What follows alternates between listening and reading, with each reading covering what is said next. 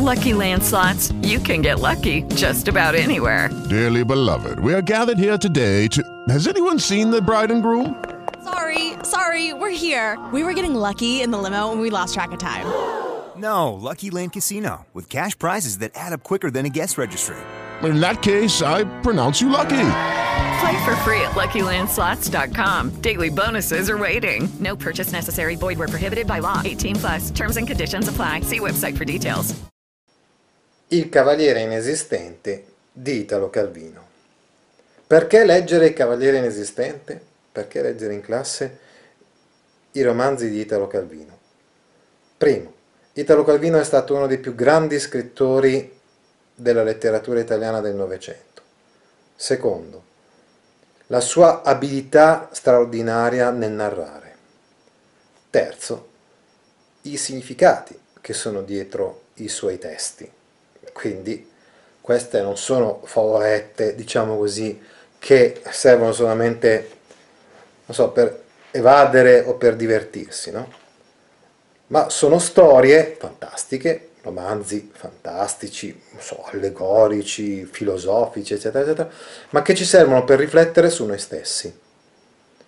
Non è questa, non so, un'evasione in un passato mitico, epico, eccetera. Ben poco di epico vedremo questo, questo romanzo, no?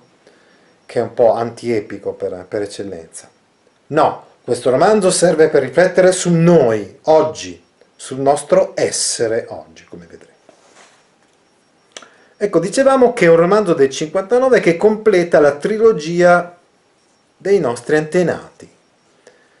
Quindi Il Visconte Dimezzato era stato pubblicato, poi era stato pubblicato Il Barone Rampante, infine fu pubblicato Il Cavaliere Inesistente, separatamente, prima poi l'anno dopo, cioè nel millenovecentosessanta, furono pubblicati insieme Calvino, che riunisce in un unico volume i tre romanzi, che eh, prima erano usciti separatamente, col titolo Dei nostri antenati, che allude ai problemi della contemporaneità. Sono antenati nostri, quindi parliamo di noi comunque, no? Senza negare strane, inaspettate assonanze nel passato, ambientazioni, diciamo così, nel passato, diverse, no? Distinte fra i vari romanzi. Ecco, abbiamo detto che questo è il terzo della serie. Ci aspetteremmo quindi che nel volume dei nostri antenati fosse posto al terzo e ultimo posto fra i tre. Ma non è assolutamente così. Lo stesso Calvino, infatti, quando pubblicò I nostri antenati, lo posizionò diversamente.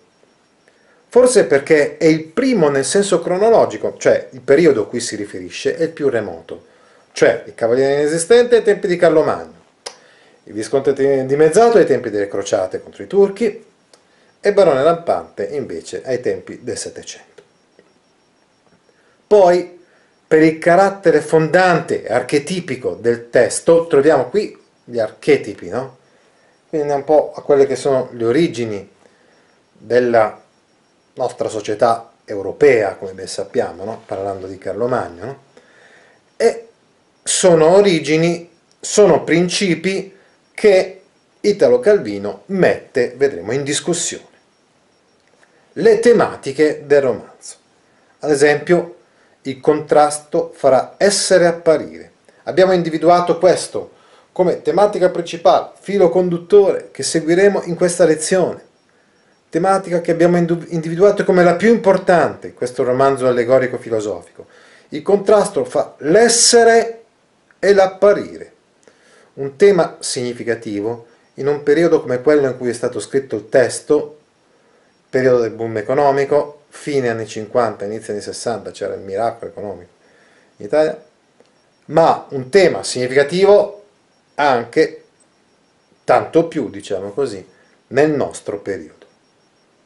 Insomma, c'è il rischio che, soprattutto per l'uomo contemporaneo, dietro l'apparenza, ad esempio dietro l'apparenza della ricchezza, o almeno dietro le grandi opportunità lavorative, dietro lo splendore, il progresso, eccetera, eccetera, di cui iniziano a godere gli italiani, ci sia il vuoto, ci sia il nulla, non ci sia più niente. Esattamente come dietro la corazza di Agilulfo c'è il vuoto. C'è solo il lavoro, ecco, il lavoro, sì, quello sì. appunto, ma come vedremo in Agilulfo, è un lavoro fine a se stesso, un modo per riempire il tempo, per nascondere il vuoto interiore, esattamente come il lavoro per tanti italiani dagli anni sessanta in poi ha rappresentato, ha chiuso l'orizzonte, diciamo così, delle esistenze, senza però riempirle di un senso. Che senso ha? Che senso potrebbe avere la vita? Questa è una domanda che Calvino si pone anche attraverso romanzi come questo. Ecco, le immagini che compariranno qui sotto a destra, da ora in poi, provengono dal film in tecnica mista Il Cavaliere Inesistente di Pino Zac del millenovecentosettantuno. È in tecnica mista, vuol dire quindi che in parte è animato, quindi disegni, cartone animato, e in parte ci sono degli attori che interpretano alcuni dei personaggi del romanzo. Leggiamo l'inizio del romanzo del Cavaliere Inesistente, l'incipit del romanzo. Comincia con una rassegna dei cavalieri cristiani, quindi davanti a Carlo Magno si presentano tutti i cavalieri cristiani. Sotto le rosse mura di Parigi era schierato l'esercito di Francia. Eh, sembra proprio, diciamo, è un topos letterario, no? La parata dei paladini è un topos del genere epico, no? Ricordate, so, l'Iliade, no? E anche dei poemi epici cavallereschi, la rivista, quindi la parata, la rassegna di tutti quanti i guerrieri.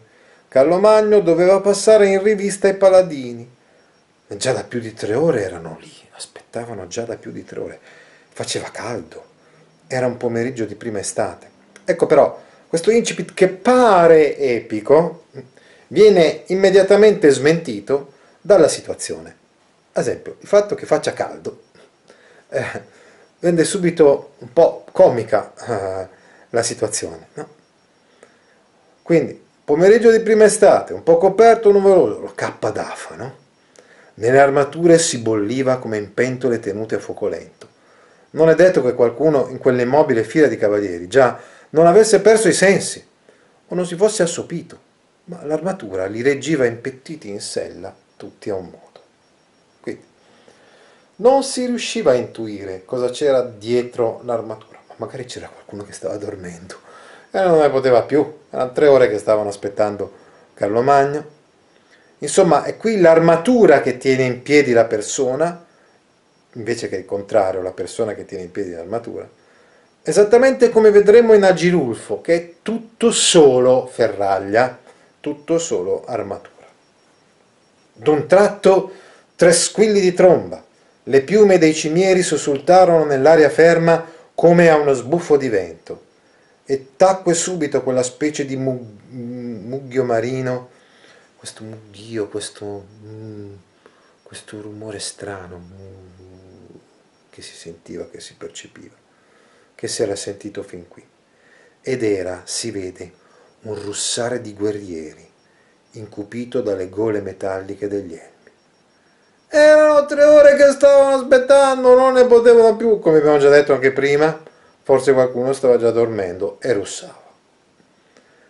Ecco quindi l'uomo del Novecento non può più concepire i grandi ideali epico-cavallereschi medievali o tardo-medievali, eccetera, o religiosi, per cui combattere contro gli infedeli mori, così come i paladini di Carlo Magno combattevano contro i mori, soldati saraceni musulmani. E così la guerra appare in tutta la sua assurdità, ridicola assurdità. Questa è una parodia della grande epica cavalleresca. I guerrieri si addormentano nell'attesa dell'arrivo del sovrano. Ma cosa c'è di più parodico di questo? Ma presa in giro proprio, no? Carlo Magno. Finalmente, ecco, lo scorsero che avanzava laggiù in fondo, Carlo Magno, su un cavallo che pareva più grande del naturale, con la barba sul petto, le mani sul pomo della sella. Regna e guerreggia, guerreggia e regna. Dai e dai, pareva un po' invecchiato, dall'ultima volta che l'avevano visto quei guerrieri. Carlo Magno non è quindi più il re cristiano dell'epica medievale della chanson des gestes da Turoldo in poi. Carlo Magno è un po' un vecchio rimbambito adesso ormai, no?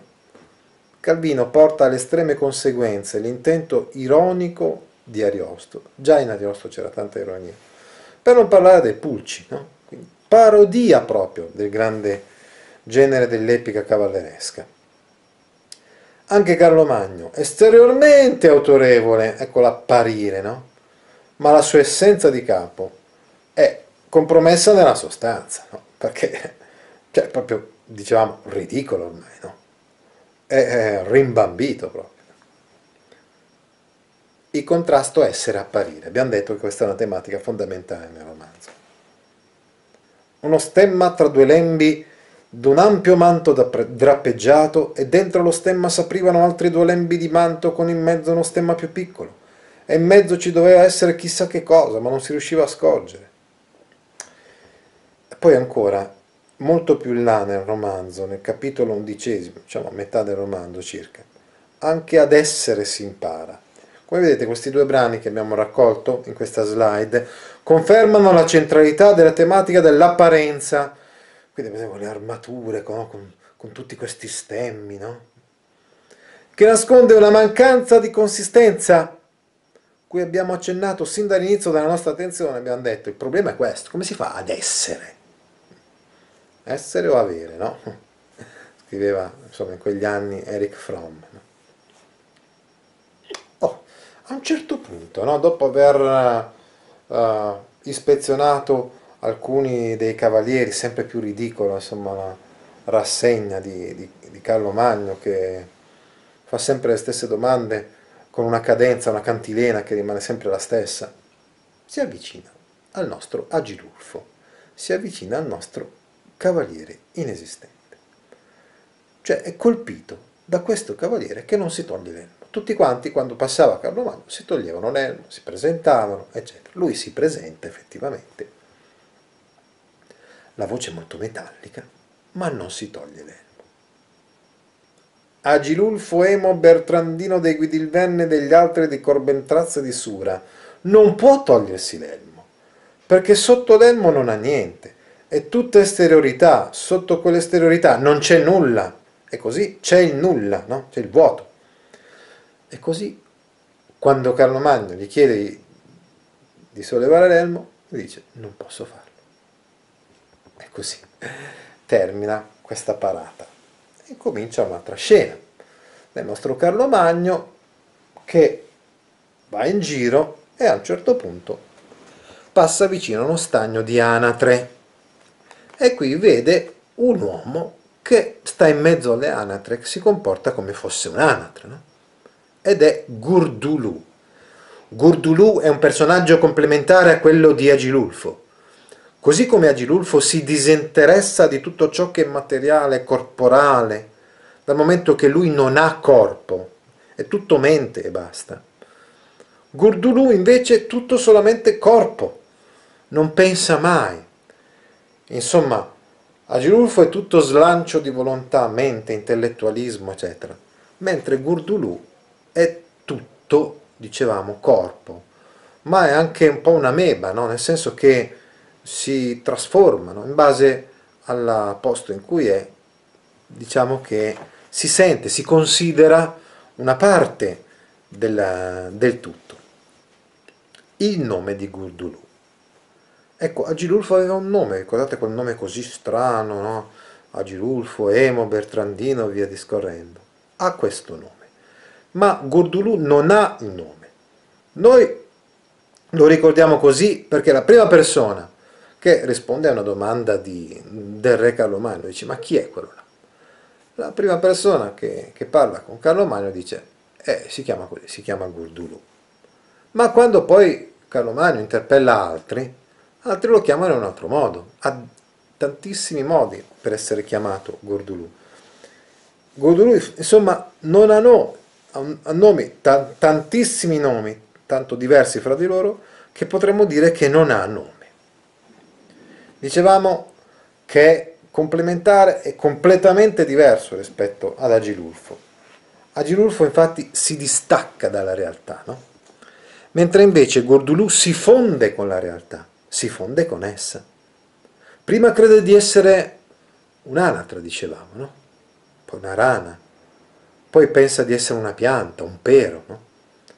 Insomma, Gurdulù c'è ma non sa di esserci, mentre Agilulfo sa di esserci ma in realtà non c'è, non esiste. Carlo Magno pensa allora che farebbero un bel paio insieme, così assegna Gurdulù ad Agilulfo come scudiero. Che cosa fa Agilulfo durante il giorno e durante la notte? Non dorme mai, non ha un corpo che deve riposare, no? Infatti a un certo punto si dice: in nessun luogo si dorme bene come nell'esercito. I soldati, quando possono, finalmente si sdraiano e dormono profondamente. Solo ad Agilulfo questo sollievo non era dato. Così Agilulfo passa la notte a controllare che gli altri paladini non si diano al gioco, non, con, cioè, non contraddicano le regole, che seguano insomma tutte quante le regole. In questo modo però si rende antipatico a tutti. Sì, sì, hai ragione, gli danno tutti quanti ragione al, al nostro Agilulfo, no? Ma appena gira l'angolo dicono che non ne possono proprio più di lui. Secondo la studiosa Margaret Hagen, Agilulfo è il simbolo dell'uomo robotizzato, che compie atti burocratici con quasi assoluta incoscienza. Tuttavia, per Calvino, Agilulfo non è così decisamente negativo. Incarna anche la tensione all'esattezza, e sappiamo dalle elezioni americane come sia importante questo per Calvino, il rispetto non approssimativo delle leggi e delle regole. Anche su questo Calvino insiste a più riprese. Calvino è scoraggiato dall'approssimazione, dal pressapochismo dell'Italia del suo tempo. Lo scrive sulle colonne dei giornali, Corriere della Sera, eccetera. Però questo parecchi decenni dopo. Eh?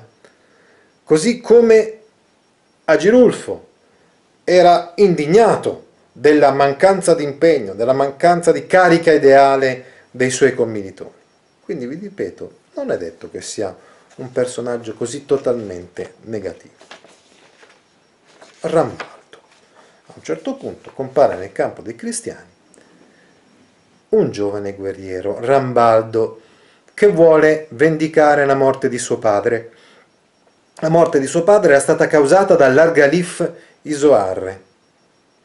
Agilulfo e gli altri cavalieri, responsabili tra l'altro dell'ordine all'interno dell'accampamento cristiano, cercano di convincerlo che occorre seguire un iter burocratico per portare avanti le proprie vendette.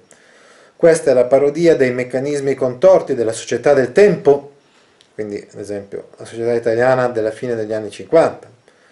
Quindi denuncia qui indirettamente, diciamo così, certe, certi maneggi, diciamo, della sua società, cosa che invece Calvino farà direttamente in testi come La giornata uh, di uno scrutatore. Di fatto poi comincia la battaglia. C'è il combattimento fra paladini cristiani da una parte e mori soldati musulmani dall'altra. Rambaldo cerca proprio l'Argalif Isoarre per vendicare la morte del padre. Alla fine lo trova, ma non è che Isoarre muoia perché Rambaldo lo trafigge. No, Isoarre muore da solo, ancora prima di scontrarsi con Rambaldo, per il semplice fatto che Rambaldo gli ha, gli ha rotto gli occhiali.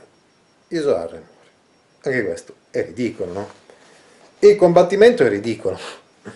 Per esempio, i cristiani e i musulmani si scambiano più parolacce fra di loro che non colpi di spada. Il cavaliere inesistente e la sua armatura. A un certo punto, sempre più o meno dicevamo a metà del libro, parlando di questa battaglia, si dice che l'armatura prima candida, l'armatura di Agilulfo, prima candida, senza un graffio, è incrostata di terra, spruzzata di sangue nemico, costellata da ammaccature, bugni, sgraffi e slabri. Insomma, le avventure e gli scontri con i nemici fanno sì che l'armatura sempre linda e splendente, bella bianca di Agilulfo si sporchi, Così alla fine l'illusione di poter apparire cade miseramente. Compare anche esteriormente la degradazione, la degradazione della guerra, no?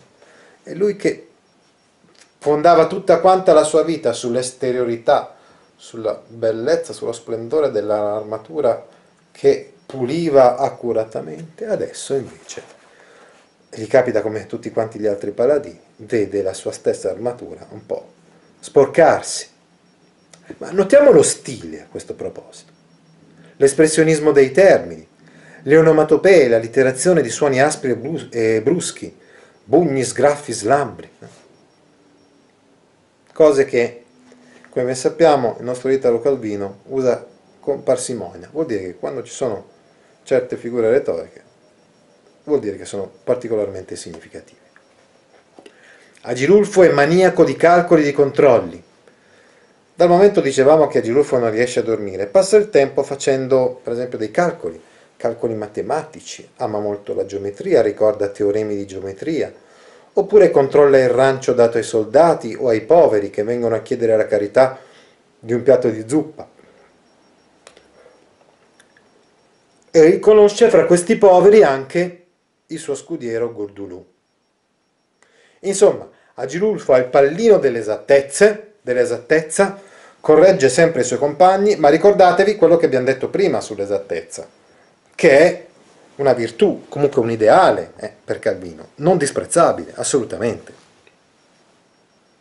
L'amore, a un certo punto compare il tema, la tematica dell'amore, nel senso che si vede che Rambaldo viene salvato da un cavaliere cristiano, apparentemente un cavaliere maschio, apparentemente. Siamo in una fase successiva della battaglia. Rambaldo che cosa fa? Quando è salvato da questo cavaliere misterioso lo insegue, ma scopre che è una donna, scopre che è Bada- Bradamante. Bradamante però è innamorata di Agilulfo. Agilulfo non ama, ovviamente, no?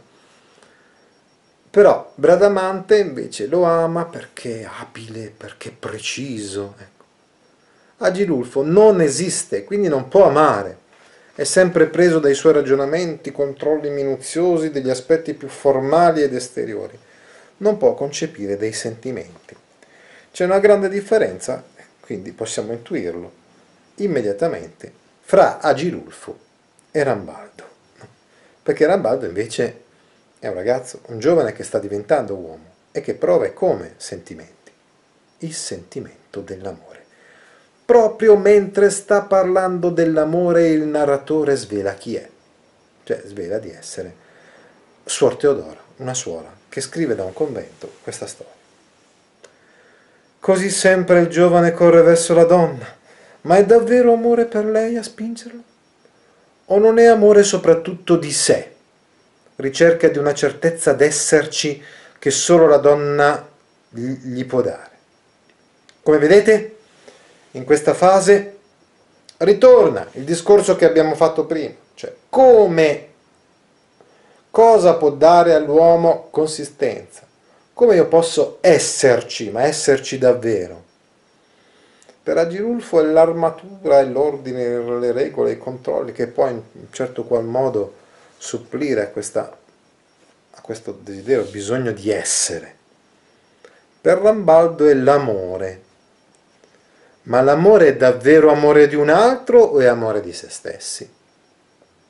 Anche questa è una domanda che per il momento rimane senza risposta, anche se l'amore comunque adesso occupa un bel posto nel romanzo e diventa un'altra tematica importante, come, come a dire che il nostro Calvino si chiede ma che sia l'amore la risposta a quella nostra esigenza di essenzialità, a quella nostra esigenza di essere, quindi di avere una consistenza, un'identità. Corre e si innamora il giovane, insicuro di sé, felice e disperato, e per lui la donna è quella che certamente c'è, e lei sola può dargli quella prova. Ma la donna anche lei c'è e non c'è. Eccola di fronte a lui, trepidante anch'essa, insicura. Come fa il giovane a non capirlo? Ma non è solo il cavaliere a non esserci, forse anche la donna, no? La donna che è innamorata di Agilulfo, perché dicevamo che Bradamante comunque è incerta, insicura, e comunque in un primo tempo sembra proprio ama amare Agilulfo. Anche lei quindi c'è e non c'è, non corrisponde ad esempio all'amore di, di Rambaldo. Cosa importa chi tra i due è il più forte e chi il debole? Sono pari, ma il giovane non lo sa perché non vuole saperlo. Quello di cui ha fame è la donna che c'è, la donna certa. Lei invece sa più cose, o meno, comunque sa cose diverse. Ora è un diverso modo di essere che cerca. E questo è anche un altro grande dramma, no? Dell'essere umano, no? C'è che questa co- corrispondenza, ad esempio fra l'uomo e la donna, non è così scontata, non è così facile. Ma dicevamo che è questo il momento anche in cui si esplicita chi è la narratrice di questa storia, Suor Teodora. Questa storia che ho intrapreso a scrivere, dice Suor Teodora, è ancora più difficile di quanto io non pensassi. Ecco che mi tocca rappresentare la più gran follia dei mortali, la passione amorosa, dalla quale il voto, il chiostro e il naturale pudore m'hanno fin qui scampata. Io sono una suora, ma guarda un po', adesso mi tocca raccontare proprio di una cosa che non mi riguarda, no? Cioè dell'amore. Dal momento che io ho fatto un voto di castità. Dunque, anche dell'amore come della guerra dirò alla buona quel che riesco a immaginarne. A immaginarne. L'arte di scrivere storia sta nel saper tirar fuori da quel nulla che si è capito della vita tutto il resto. Ma finita la pagina si riprende la vita e ci si accorge che quel che si sapeva è proprio nulla. Ecco, quindi è anche un po' metanarrazione questo romanzo, è anche riflessione sulla scrittura.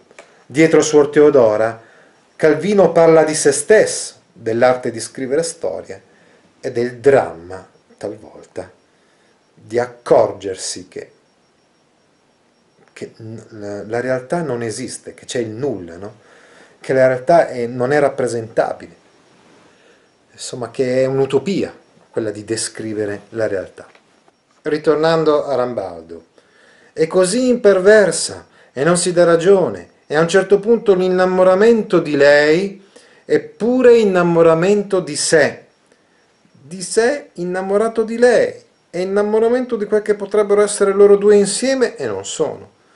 Insomma, anche l'amore corre il rischio di non esistere come la persona, come l'uomo, come la donna, perché l'uomo non è innamorato di un'altra persona, l'abbiamo già detto anche prima, ma di se stesso. A ognuna è data la sua penitenza, qui in convento, il suo modo di guadagnarsi la salvezza eterna. A me è toccata questa di scrivere storie, è dura, è dura.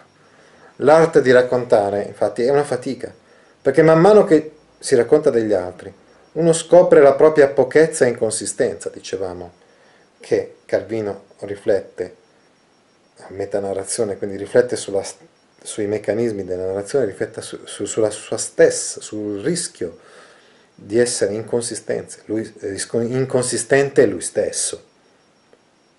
Ma la nostra santa vocazione di noi suore, dice Suor Teodora, vuole che si anteponga alle caduche gioie del mondo, le gioie effimere del mondo, qualcosa che poi resta. La scrittura dovrebbe restare.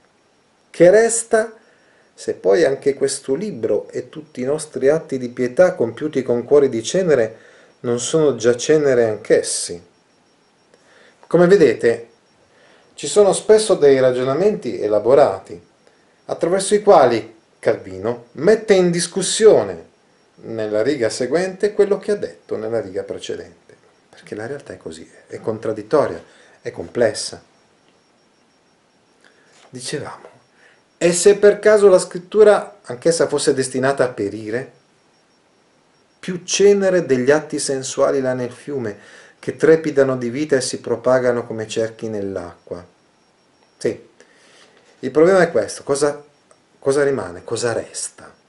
Corre il rischio anche la scrittura di non rimanere. Come vedete quindi la prospettiva è completamente diversa rispetto al foscolo dei sepolcri.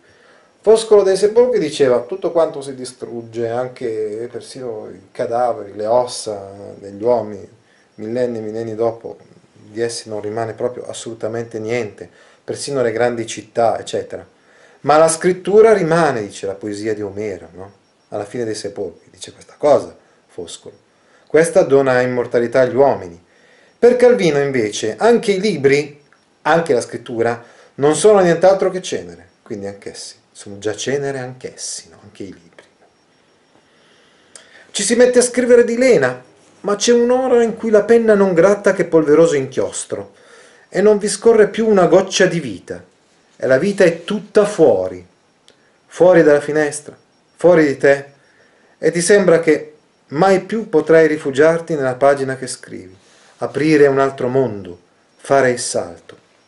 Dicevamo che Calvino parla della sua difficoltà di scrivere. Non è facile scrivere. Arriva anche un momento di aridità, di mancanza di ispirazione.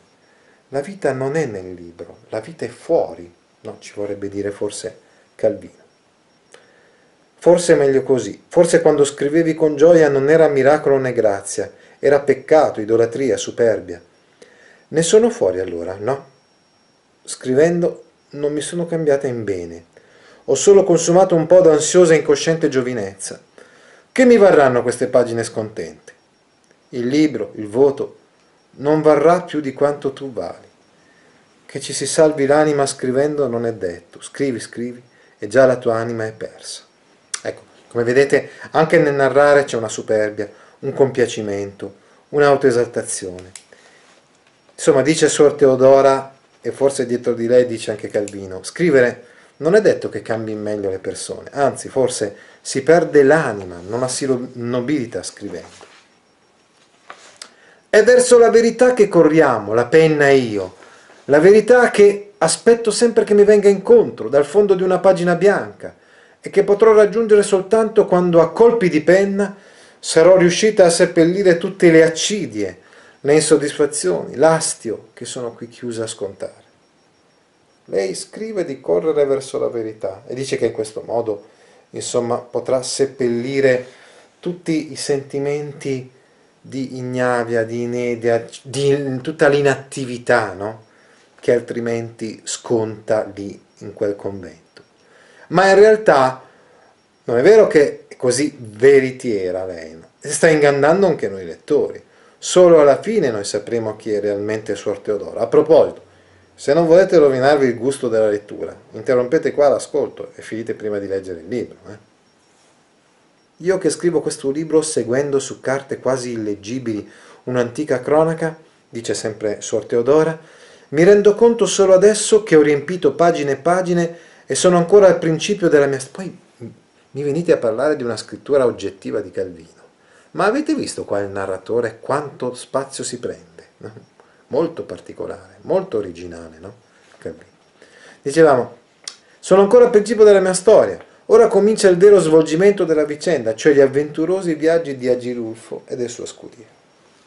Lo scrittore si perde, esattamente come Ariosto si, per, si perdeva, ora dietro una vicenda, ora dietro un'altra, ora dietro un personaggio, ora dietro un altro, smarriva volutamente il filo della narrazione, il filo principale, il filo conduttore di quello che avrebbe dovuto essere il suo protagonista, Orlando. Si chiamava mica l'Orlando Furioso il suo testo, eppure Ariosto si perde. E la stessa cosa avviene anche a Suor Teodora.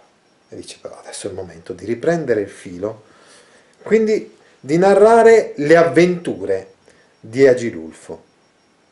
Ecco come questa disciplina di scrivana da convento, l'assidua penitenza del cercare parole e il meditare la sostanza ultima delle cose m'hanno mutata.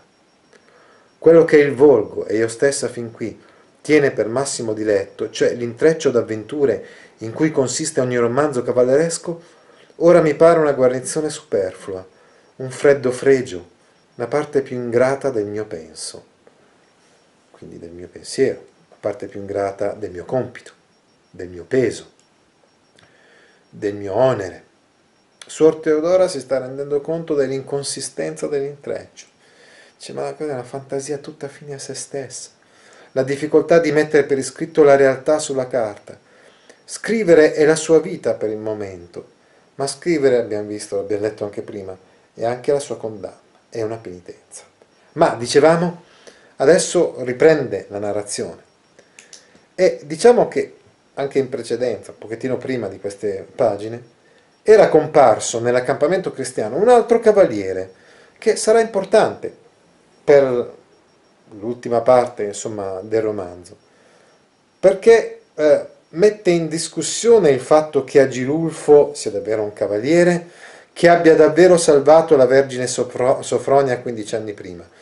E quindi dice, questo tale Agilulfo si fregia del titolo di cavaliere che non gli compete, perché questa tale Sofronia è, è mia madre, e quindi eh, non era vergine quindici anni fa, dal momento che era mia madre. E così uh, Agilulfo partirà adesso per dimostrare che invece non è vero, che Sofronia era vergine. Comunque, Torismondo è un personaggio importante, perché svela definitivamente l'inconsistenza dei valori medievali. Ad esempio, vediamo che cosa dice a un certo punto Torismondo. «Non c'è difesa né offesa, non c'è senso di nulla», disse Torismondo. «La guerra durerà fino alla fine dei secoli, e nessuno vincerà o perderà. Resteremo fermi gli uni di fronte agli altri per sempre, e senza gli uni gli altri non sarebbero nulla. E ormai sia noi che loro abbiamo dimenticato perché combattiamo». Cioè, Torismondo sintetizza il pensiero di Calvino sull'assurdità della guerra, sull'assurdità di quegli ideali epici, cavallereschi, religiosi, medievali, combattere contro gli infedeli, eccetera, eccetera. Ritorna qui ancora la riflessione sull'essere. Se non ci fossero i nemici, noi cavalieri, noi guerrieri non saremmo nulla.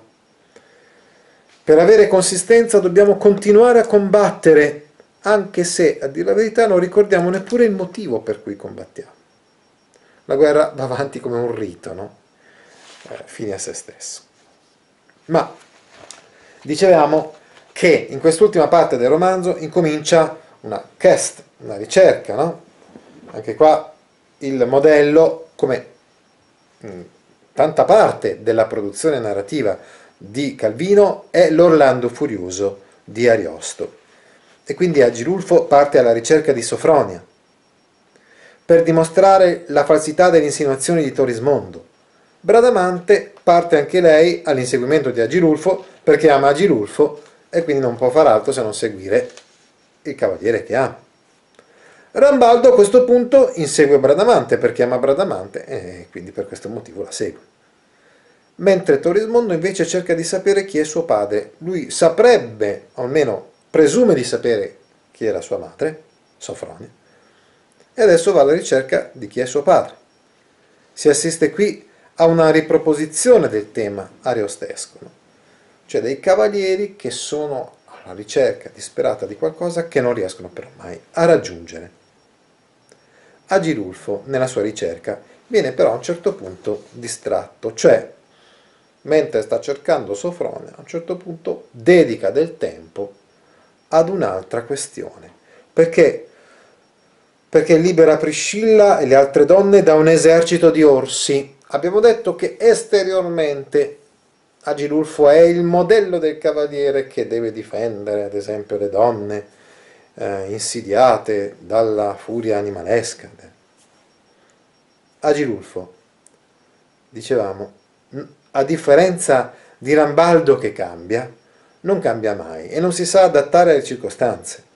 La sua impeccabilità esteriore attira Priscilla così come aveva attirato Bradamante, ma Agilulfo non cambia mai. Continua con i suoi cavilli linguistici, anche quando Priscilla esprime la sua attrazione per lui, vorrebbe avere quindi un momento d'amore. Con Agilulfo lui non fa altro se non ripetere tutte le sue osservazioni eh, così particolareggiate, ma che lasciano il tempo che trova. Intanto Torismondo scopre di discendere dal Sacro Ordine e si innamora di Sofronia, che in realtà scopre che non è assolutamente sua madre. Ma madre era stata una che era andata a servire il Sacro Ordine. Non è neanche sorella di Sofronia, come aveva saputo in un secondo tempo, o pensato in un secondo tempo. È sorellastra di Sofronia, quindi siccome la ama e anche Sofronia ama lui, i due possono unirsi e possono quindi condividere il loro amore. Ci avviciniamo, dicevamo, però alla fine, all'epilogo del nostro romanzo. È arrivato il momento in cui Carlo Magno reintegra nel grado di, cav- di cavaliere eh, il cavaliere inesistente, Agilulfo. Perché? Perché si è scoperto che Sofronia poteva essere vergine come quindici anni prima. Ma lui, cioè Agilulfo, lascia la sua armatura a Rambaldo e scompare per sempre. Quindi non scompare alla fine del romanzo, c'è una coda ulteriore, no? Molto importante. Bradamante vuole abbracciare Agilulfo e vede appunto questo cavaliere che indossa l'armatura di Agilulfo, crede che sia Agilulfo, ma poi scopre che dietro l'armatura si nasconde Rambaldo, scappa in un convento, quindi diciamo per una bizza uterina un po' femminile, si arrabbia e decide di farsi monaca piuttosto che diventare la donna di Rambaldo. E in convento assume un altro nome, il nome, il nome di Teodora. Ecco chi è Suor Teodora. Oh. Suor Teodora è Bradamante stessa, no? E arriva nel convento, scrive la storia di cui è stata anche lei stessa protagonista, che è la storia che abbiamo letto. Rambaldo però non si dà per vinto, da quel momento in poi cerca disperatamente di trovare Bradamante e alla fine la trova, la raggiunge lì nel convento, corona il suo sogno d'amore perché Bradamante ha capito che, che è assurdo continuare a scappare da Rambaldo, anzi decide proprio di lasciare il convento, i voti religiosi eccetera eccetera e di andare da lui. Si compie così il percorso di formazione di Rambaldo, che cambia nel corso del racconto, diventa uomo in tutti i sensi, mentre abbiamo visto che Agilulfo era rimasto sempre uguale a se stesso, dall'inizio alla fine. E infine, Bradamante, dicevamo. Dicevamo che Bradamante si toglie l'abito da monaca, fugge con lui, fugge con Rambaldo, e così, colei Bradamante, che in Boiardo ed Ariosto rappresentava solamente un prototipo di donna guerriera, oggetto del desiderio dei paladini. Calvino prende questo nome di Bradamante, è il nome più, nome più famoso insomma, che lui ha utilizzato in questo romanzo del Cavaliere Inesistente, è proprio questo di Bradamante. Eroina, insomma, già di tanti altri poemi cavallereschi. Qui però Bradamante svolge un ruolo complesso di narratrice pentita che alla fine sceglie la vita e l'amore e abbandona definitivamente la penna e la scrittura. Dicevamo un personaggio molto complesso, molto interessante, dietro il quale, l'abbiamo già detto anche in precedenza, può darsi che si nasconda lo stesso Calvino, potrebbe cadere talvolta in questa tentazione, cioè di abbandonare la scrittura, di scegliere la vita e l'amore al posto della penna e della scrittura? È con questa domanda che terminiamo il nostro contributo. With Lucky Land Slots, you can get lucky just about anywhere. Dearly beloved, we are gathered here today to... Has anyone seen the bride and groom? Sorry, sorry, we're here. We were getting lucky in the limo and we lost track of time. No, Lucky Land Casino, with cash prizes that add up quicker than a guest registry.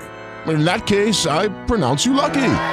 Play for free at Lucky Land Slots dot com. Daily bonuses are waiting. No purchase necessary. Void where prohibited by law. eighteen plus. Terms and conditions apply. See website for details.